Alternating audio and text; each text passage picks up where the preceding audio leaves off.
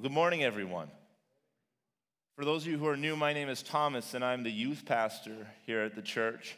And it's my privilege this morning to bring us back into our sermon series through the book of Mark. We started this series back in April and made it through the first three chapters. And then in late August, we took a two week break to talk about soul care with Pastor Cody. And then spent three weeks with Pastor Jake talking about who we are as a church. And this morning, we're back at it again. If you're interested in hearing some of those sermons, you can hop onto our website, rbcsthomas.ca, and catch up on chapters 1 to 3. But today we're in chapter 4. So if you would, please turn there in your Bibles if you have one with you. If not, no problem. We'll have words on the screen. And as you do that, let me refresh you on where we've been. Mark starts his gospel this way The beginning of the gospel of Jesus Christ, the Son of God. Mark tells us he's going to tell us the gospel, the good news about Jesus Christ. Not Jesus' last name Christ, Jesus the Christ, Jesus the Savior, Jesus the rescuer, Jesus our hero, who happens to also be the Son of God.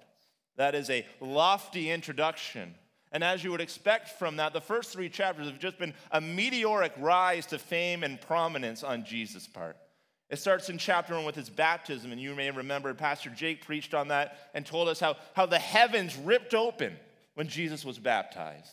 And the Holy Spirit descended on Jesus like a dove, and a voice thundered from heaven saying, This is my beloved Son. With you I am well pleased.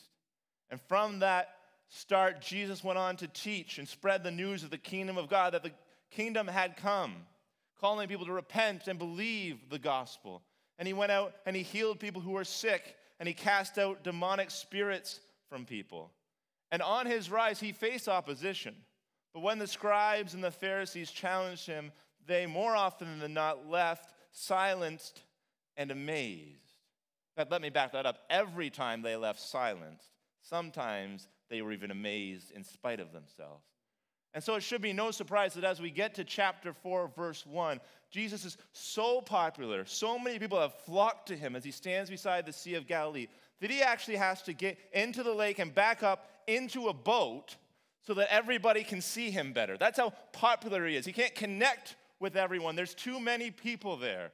And so he gets into a boat and he sets off from shore so that he can teach the people. And that's where we pick up the story this morning. And I want to ask you this if you had amassed that kind of following, if you had a shoreline littered with people who were eager to do your will, who would follow you presumably to the ends of the earth, who wanted to be part of whatever it was you were up to, what would you do with that moment? What would you say?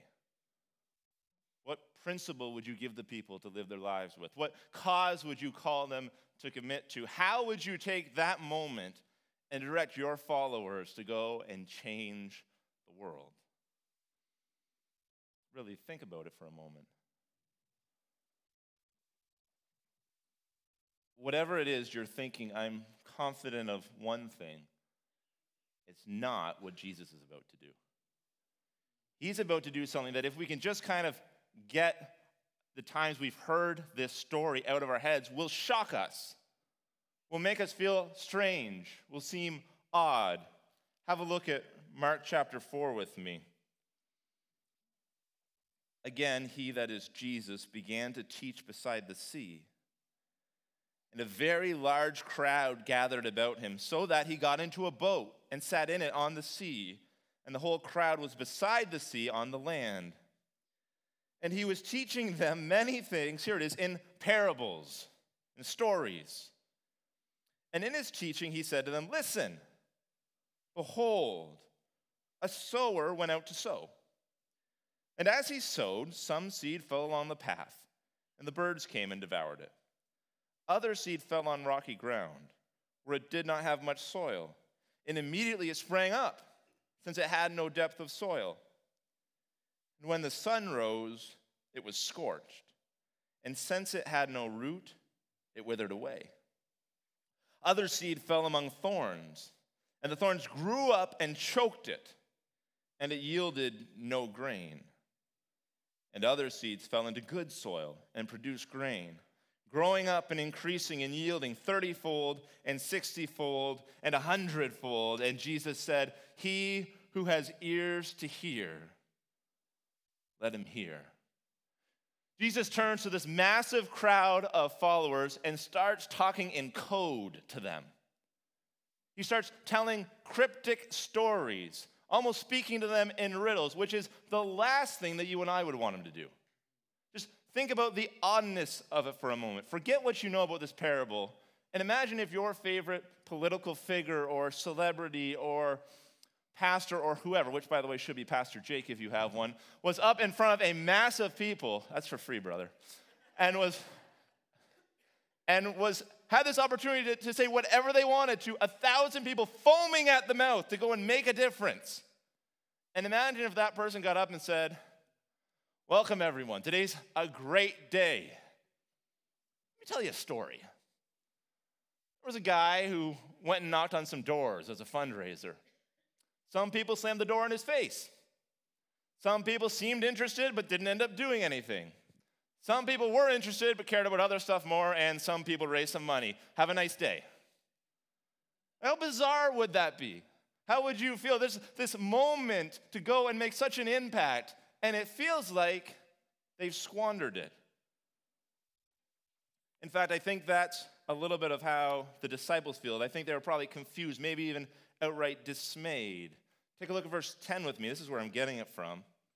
And when he, that is Jesus, was alone, those around him with the 12. Sorry, let me pause right there. I hate to admit this, but Jesus is an extrovert because he's with 12 or more people and it says he's alone.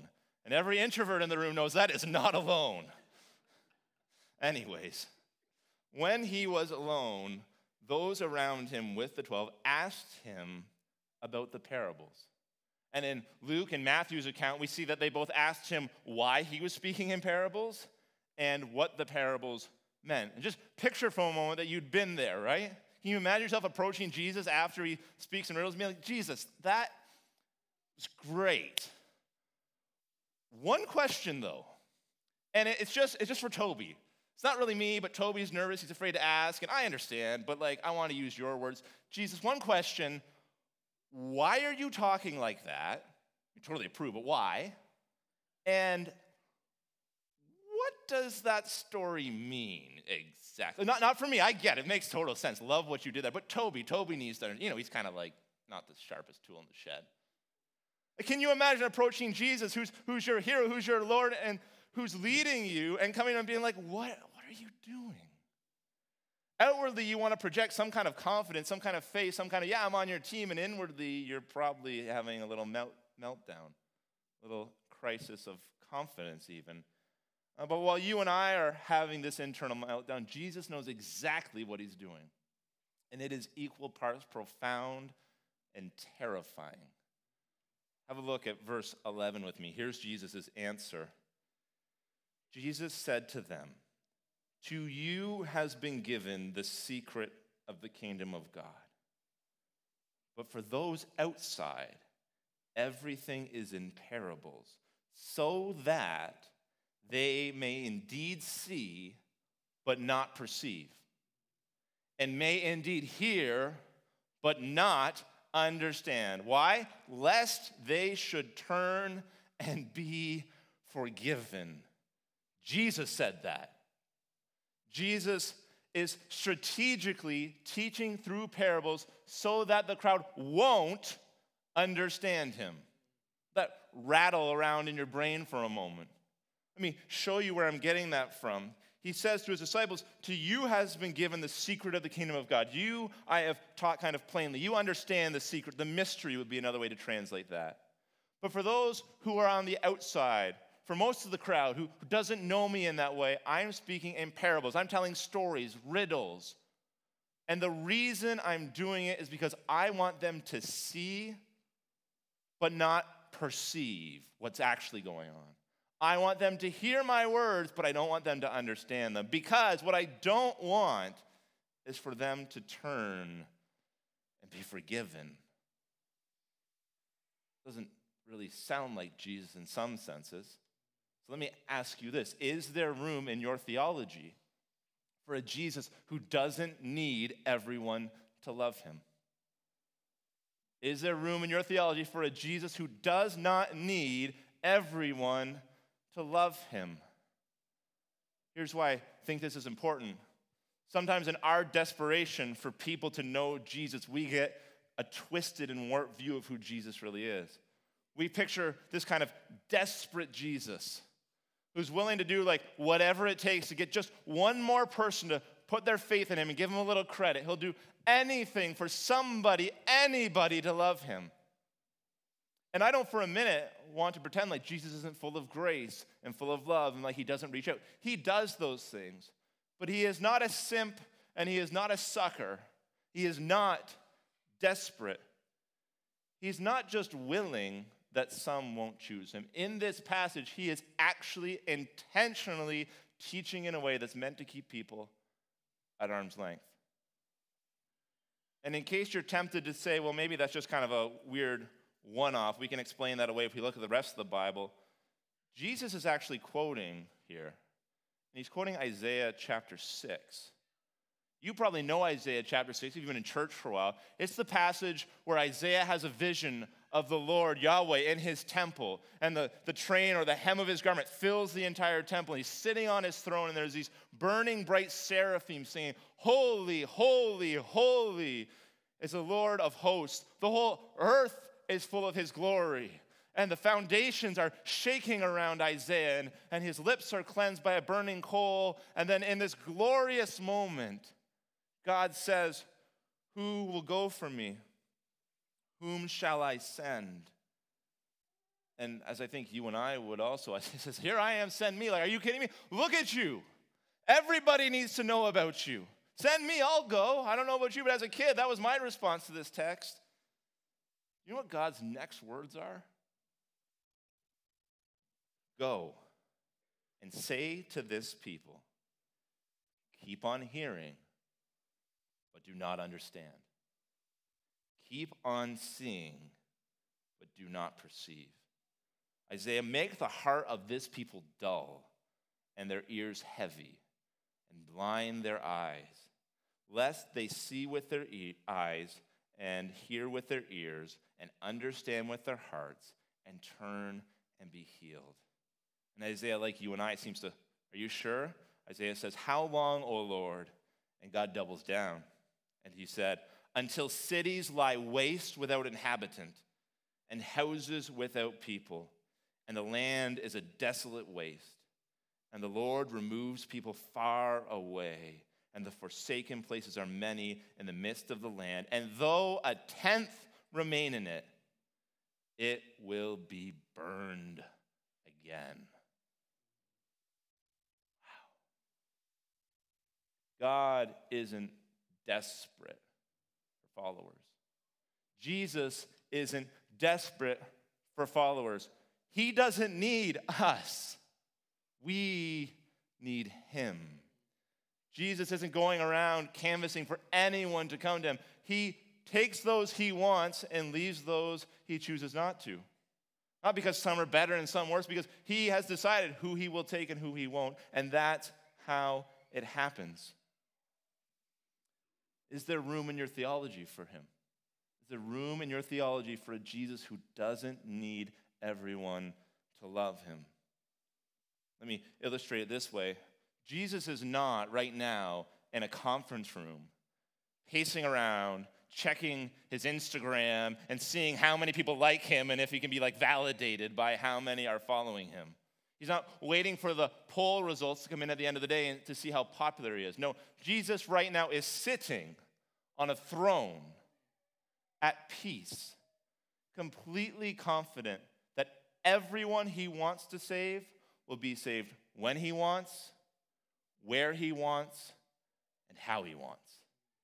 That is the God we worship. He doesn't need us, we need him and he chooses whom he will.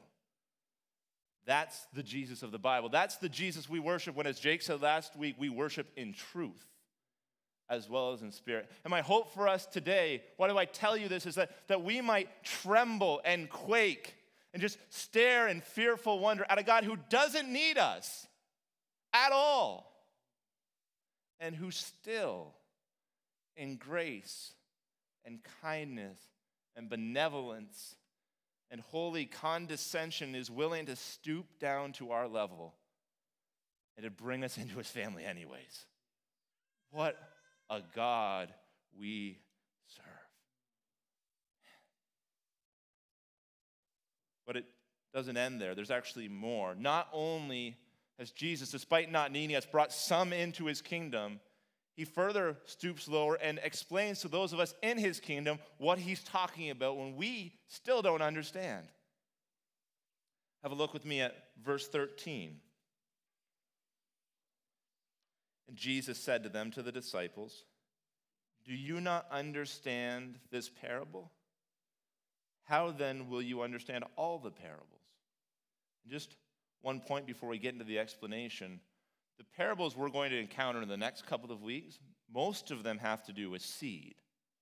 And so I think part of what Jesus is saying here is I have more agricultural parables to tell you. And if you don't get this one, I'm not very confident you get the other. So let me, in grace and humility, break this down for you, even though you probably should understand it.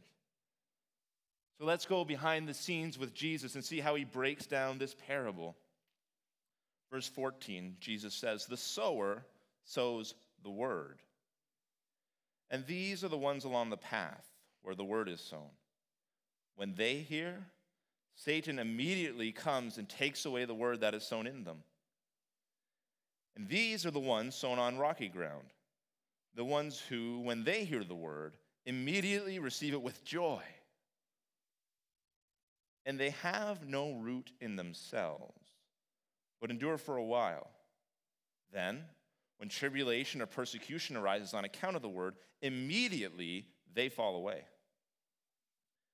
And others are the ones sown among thorns. They are those who hear the word, but the cares of the world and the deceitfulness of riches and the desires for other things enter in and choke the word, and it proves unfruitful.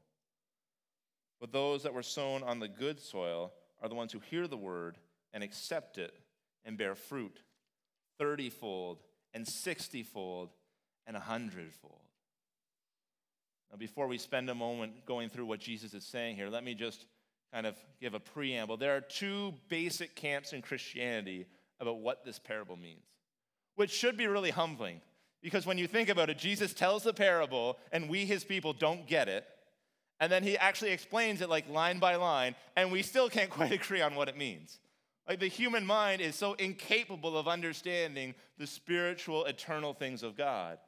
But nevertheless, we have two camps. One camp tends to believe that what Jesus is talking about here is four responses of someone who does not know Jesus to the word of Jesus, to his ministry, to the gospel. The other camp tends to believe that these are four responses that anyone, especially a Christian, may have to teaching the word, telling us how to live our lives and what to change and what to kind of prune, if you will. Now, I want to be honest, there are certainly people who are holier and who are smarter on both sides of this debate than I am. Unfortunately, none of them have the microphone this morning, so you're stuck with me. My conviction is that this parable is about four responses for people who do not know yet Jesus. And let me show you one reason now, and I'll show you one later why I think that is. It's in verses 1 and verse 11. He's teaching a very large crowd, presumably a mixture of people. Some who are in the kingdom, his disciples and those around them, and many who are not. And then in verse 11, he explains that the reason he's talking in parables is because he's speaking to those who are outside. And so I would argue if Jesus says, hey, I'm speaking in parables, because that's how I want to communicate to people who are outside the kingdom, that it make much more sense for him to be telling these people who are outside the kingdom the four ways they may respond to his message than telling these quote unquote outsiders how the people who are inside respond. That makes sense? You're nodding of heads. This means yes, this means no. Okay, some of you don't know how to nod yet. We'll work on that. That's cool. So, I'm arguing this morning that Jesus is speaking in the first version, that he's telling of four responses of people who don't yet know him and how they respond to the word about him. So let's jump in. Verse 14, we read, Jesus says, The sower sows the word. Now, I have a rant, maybe my favorite rant, about how the word in the Bible does not necessarily mean Bible. I'm going to back up now so that I don't give you that rant, because that's not the point this morning. But I will say this here, I believe that the word word is referring to the good news of Jesus. Let me show you why I think that. First of all, this is the second time the word word, or logos in Greek, has shown up in Mark's gospel.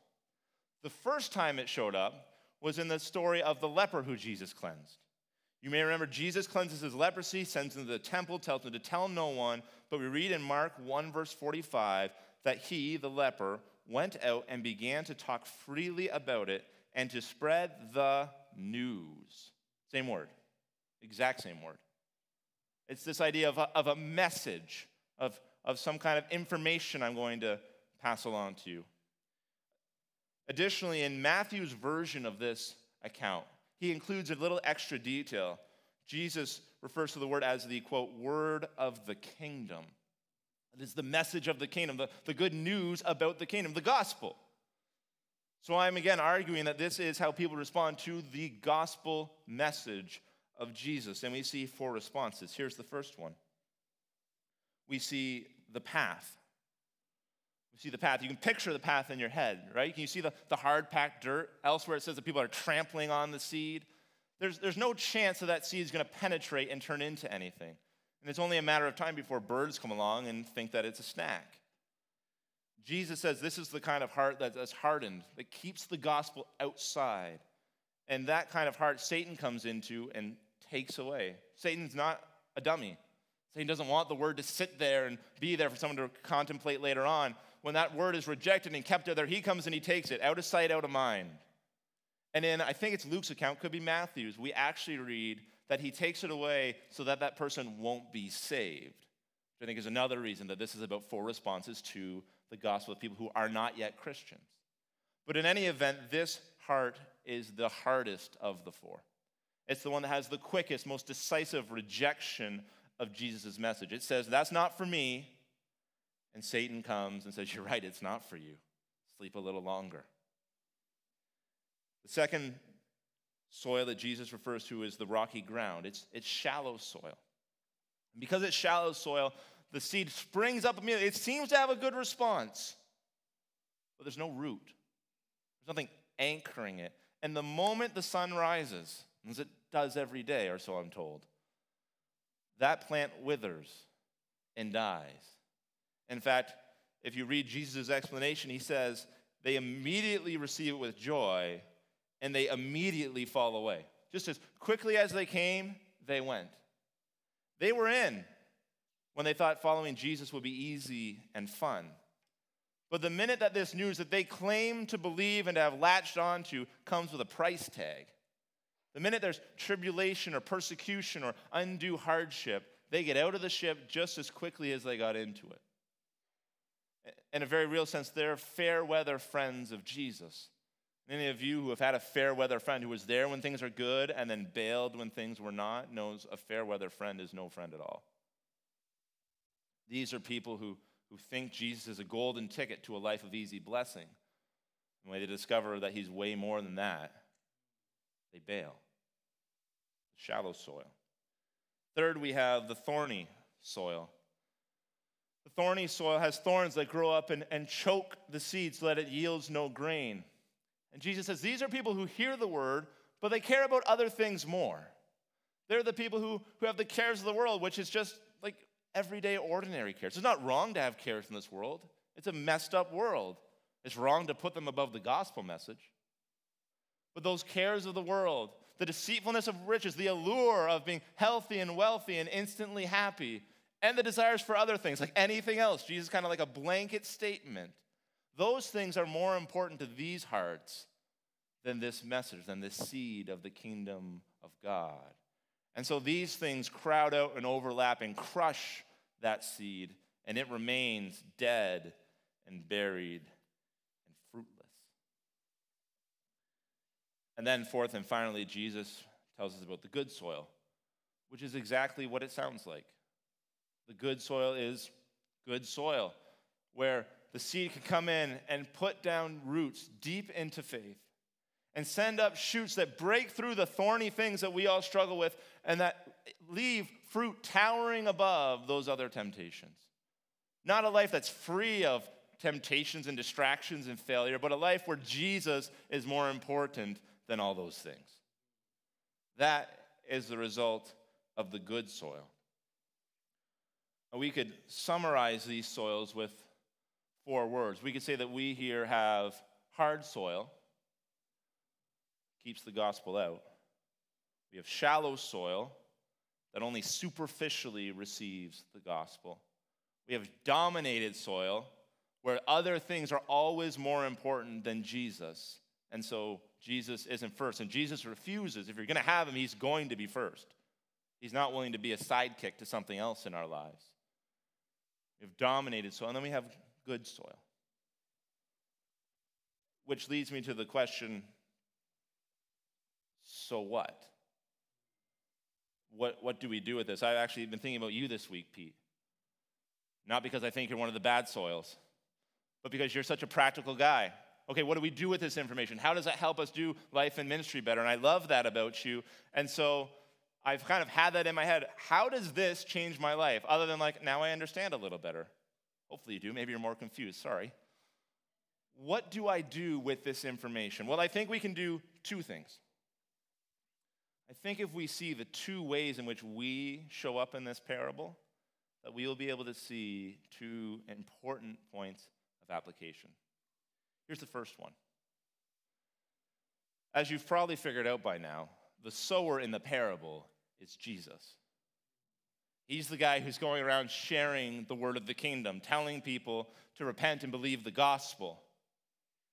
But as Jake pointed out about three weeks ago when we were talking about our mission, in Matthew 28, Jesus commissioned us, you and me, to continue that messaging, to continue spreading the word about the kingdom, to continue sharing the secret. And so, in a sense, Jesus is definitely the first sower, but we have been tasked to continue the legacy. We have taken the torch from him. As you and I go and do that, we are going to run into at least four types of heart soil. There will be people whose hearts are hard. There will be people whose hearts are shallow, who, who seem to give a good response, but really are only in it during fair weather. There will be people who have some interest but care about other things more than Jesus and so never really give their lives to Him. And there will be preciously, there will be good soil at times where people receive and put down roots and send up shoots and bear fruit for the glory of God. And here's where I think this gets really practical. Have you ever been discouraged before because you shared the gospel and it didn't go the way you were hoping it would? Anybody? Show of hands. How many people have tried to share the gospel and it didn't go the way? If you didn't raise your hand, I'm assuming you haven't shared the gospel yet. We can talk about that some other time. But I think we've all had that experience. You, have tried, and whether you couldn't get the words out or whether they didn't respond, you, you've left being like, man, did I just like screw up that person's eternity? Is that on me? Did I misquote that verse? Did I do this wrong? Should I have said that? Was it the wrong moment? Etc., etc., etc. And I think this parable is so freeing from that. Because Jesus tells us listen, when you go share the good news, you can expect that there will be at least four types of heart soil, and only one will have the result you're looking for. Even if these weren't equal proportions, and I'd argue they're not, at least three out of four times you're not going to see someone come to faith in Christ. You're going to find someone who doesn't want to hear it at all, or has a superficial reaction, or who kind of gets it but cares way too much about other stuff to leave that and follow Jesus. And that's okay. That's expected. In fact, not only will you and I encounter that, not only do those other do the other rest of us in this room encounter that not only did the generation before us encounter that not only did the first disciples encounter that but jesus encountered that as he went and shared the word, not everyone liked what they were hearing. In fact, so many people didn't like what they were hearing that he ended up on a cross. And though Jesus had the power and authority to change every single one of those hearts, had he so chose, he, not needing us, chose instead to leave many hearts hard, shallow, or dominated, and to only have some be good. And so when you and I share the gospel and we get a hard or a shallow or a dominated response, we have not failed. We have done exactly we were supposed to do. We have, listen to this, you got the results Jesus expected you to get. He's not shocked by how things turned out. He's not disappointed. He's not taking you the, off the list of people he trusts to share the gospel. You have done what you were called to do. Your job is to sow the seed, not to stress about the soil. You get that? Your job is to sow the seed, not to stress over the soil. Leave that to him. He can make the soil anything he wants it to be. Your job, irrespective of the soil, is to sow the seed when you can. Now, here at Redemption, we talk about courageous evangelism as one of our six pillars. We want to be people. I hope you want to be a person who's courageous in evangelism, who has this kind of humble boldness to them, this confidence of, man, you got to know this Jesus. And I think one of the things that holds us back is our fear of what does it say about me if they don't respond well? What does it say about me if this doesn't lead to salvation? And in this parable, there's freedom from that. There's freedom to see most of the time you are going to be rejected. Or you'll think someone's tracking with you and find out they weren't. Or they'll kind of have this kind of, I don't know, limping faith that's not really into Jesus, but kind of added him on to their lives. And you know what? That's okay. You will still hear, well done, good and faithful servant, when you see Jesus. Because all he ever asked you to do was sow the seed. Let that free you from guilt and shame and fear. Let that lead you to courageous evangelism. That's the first application of this passage. Here's the second one. Uh, let me start with a question How many people here have a heart? How many people here have a heart? Bernard, you're not fooling anyone. How many people here have, I'm just kidding. This poor man, he, gave, he prayed for me before the service. He gave me a hug, and here I am making fun of him in front of everybody. Everyone here has a heart. So just if you didn't know that little biology lesson. If you have a heart, you are one of these four soils. Not that Jesus is making an exhaustive list, but we can all find ourselves somewhere in here. And my, my hope, my prayer, my delight would be to believe that all of us are the good soil. I would expect that all of us probably think we're the good soil at the very least. But here's what gave me pause as I, I studied this this week.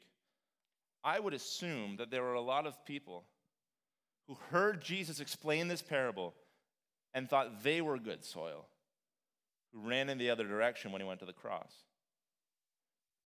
who distanced themselves from him, who found that they loved other things more than him in the end. And that, I'm telling you, is a terrifying prospect. There are a few hundred people in this room, and I don't have anyone in particular in mind, but in a room of this size, it is more likely than not that there are some of us who think we are good soil, but are deceived. Not like we're trying to pretend we're good soil, we genuinely believe it, but we're mistaken. And so the second application is a call for us to identify the soil of our hearts with painstaking honesty. Because what those people who, who may have heard Jesus know now is that they were never what they thought they were. It's too late. Those people who thought they were good soil and turned out not to be will never have an opportunity now to be part of the family of God. They are out forever. And that is a fate literally worse than death. And so this week I've been wrestling through these questions and I want to share some with you in just a moment. We, it's imperative that we ask ourselves from time to time okay, where am I really? Here's one other thing I want to mention before I share the questions.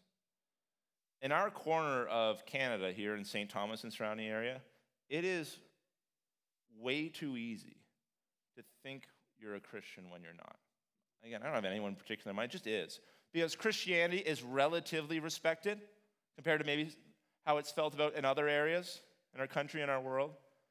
and there's a relatively pleasant, easy life. There's not a whole lot of tr- persecution associated with being a Christian, not in like that someone's going to chop your head off sense. And you can go a long way with a social faith. You can open up doors to business if you just have some Christian morals and say you believe in Jesus, whether you do or not. It is so easy in our context to genuinely think you're a Christian and not be. And that is terrifying. So this morning, I just want to take a moment to work through a few questions that we can use to assess ourselves. Here's the first one Can you honestly say, this is kind of like a level one question, can you honestly say that you've embraced the good news of Jesus? Let's just start there. Have you accepted that, that you are a sinner? that you need a Savior, that your sin has cut you off from the God who made you and who should be fulfilling you, and that you need Jesus' sacrifice to make you right with Him. Have you accepted that? Or are you kind of keeping it out and trusting, well, I, if I do enough good, that should work out anyways? Or, you know, that's really a message for so and so. You should see my brother in law. He's the guy that needs the gospel message. Where are you at in this? Have you accepted good news of Jesus? Have you embraced it for yourself. Now, level two does your faith have roots? Does you just be honest with yourself? No one else is going to know. I'm not, I'm not after anybody. I just want you to know for yourself. When you think to yourself honestly, can you say, no matter what tribulation or persecution or, or pain or hardship came my way, I can't see myself letting go of Jesus? I just can't. He, he is too much to me. I would hold on even if my whole family turned against me, if my whole culture was against it. Or, again, if you're honest with yourself, do you say, you know what, like, more of my Christianity than I'd like to admit is because of the people I'm around. I was raised in a, in a Mennonite home, a Baptist home, a Reformed home where Christianity was just the norm, and I have Christian friends, and I've been to a Christian school, and I'm part of a Christian church, and it's just kind of the thing you do. But honestly, if you took me out of that context and took me to another place, and I got disconnected from church, and got new friends who didn't know and love Jesus, you know what? Like, honestly, I'd probably drift. I'd probably stop going to church. I'd probably stop spending time in the Word and in prayer. I think that maybe I'm more of a cultural Christian than someone who actually knows Jesus. Does your faith have roots? Can you see yourself wilting if the conditions were wrong? Here's the third question Do I honestly, this one hurts the most. Do I honestly desire Jesus more than anything else? Can I honestly say that if I had to, I would trade everything my family, my stuff, my status, my comfort, my pleasures, everything if that's what it took to hold on to Jesus? Or if I'm honest with myself, is Jesus kind of one of several nice things in my life? Is he something that like you could actually put a price tag on? And I would say, that's too much. I love those things more than Jesus. I'm, I'm looking to that vacation or that promotion or that family dynamic to give me satisfaction and, and meaning and peace in life, if I'm honest with myself. Where are you at in these three questions? Have you embraced the good news of Jesus? Does that faith have roots? Can you honestly say that Jesus is more important to you than anything else? Oh, before we start to close, let me make one critical clarification. There is not a person in this room who can answer all of these questions the way they wish they could. Agreed?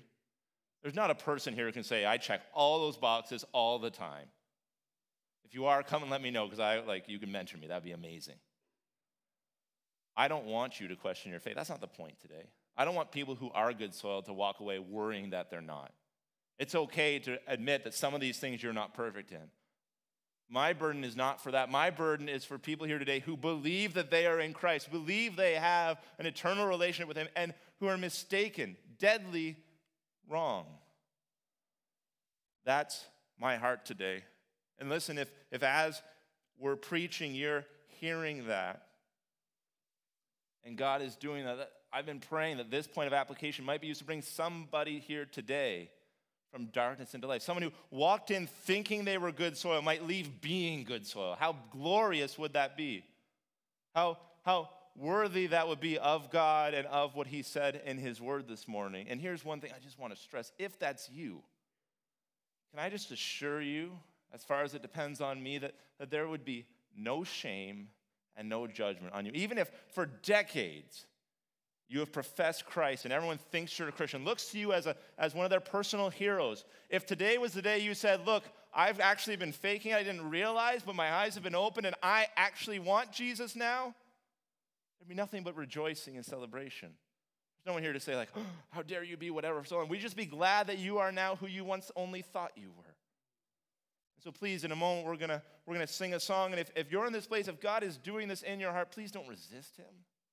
Please don't go back to faking it, especially now that you know. Would you take this time as we sing? Would you just reach out to him and say, God, like I, I thought I was the real deal. And this morning, I'm genuinely not sure I am. Not just like I'm a Christian who has some struggle areas, like I'm not sure I love you the way that Christians are that Christians love you. Period. Would you change me? As though Jesus does not need us, he is willing to take those who come to him. And so, in a moment, we're going to sing, and I'd encourage you to pray and then to come talk to me or somebody else. We would just love to celebrate. It would make our day, make our week, make our year to find that someone came from death to life today through the preaching of God's word. For now, let's pray, and then we'll sing. Father in heaven, thank you for your word. Thank you that you write things that delight us and things that shake us up. Thank you that you're not a God who only can say light, fluffy things, that you also have serious, heart searching things in your word. Lord, as a church, we pray right now for transparency and honesty in our own souls and hearts. Would you show us, Lord, the type of soil we are? Father, it's our hope, it's our prayer that all of us might be the good soil and just struggle in some of these areas that we've been talking about. But Father, we also pray if there's anyone here today or many here today who are thinking, maybe I'm actually not good soil. I'm not who I thought I was. God, would you, by your Spirit, which has power over all hearts, change that? Make us into good soil. Bring us from death to life. Help us to be who we once only thought we were that we might know you, that we might bear fruit, that we might enjoy you more than anything and have roots down deep in you and receive what you have said. Father, would you do that this morning for your glory and your name's sake? Overcome our stubborn and stony and shallow hearts. Penetrate deep, make us new. And for those of us who do know you, work in us as well. Good soil can get better. Help us, Lord. We want more of Jesus. Always, always more of Jesus. Give us that, please. Father, we also want to thank you for the words that we've heard this morning about evangelism. Thank you, Lord, that you are not some God who has a great scoreboard in the sky and who holds our apparent failures against us, but that you understand what we're facing, that you have let it be so, and that when we reach hearts that are hard and shallow, dominated by other things, that you are pleased with us if we've only done what you called us to do, to sow the seed, to share the message. And while we pray, Lord, that you might give us lots of good soil to sow that seed on in our lives, we also ask that you help us to trust that you still love us, that we are still effective tools in your hands by your grace, even when we don't get the results we were hoping and praying for. Lord, thank you that though you don't need anyone, though you didn't need to die, you were willing to send your son anyways because your love is so great that you were willing to give us what we never could have deserved. May each of us this morning reach out and cling to that more closely than ever to the glory of God and for the good of everyone here. We pray that in Jesus' precious name.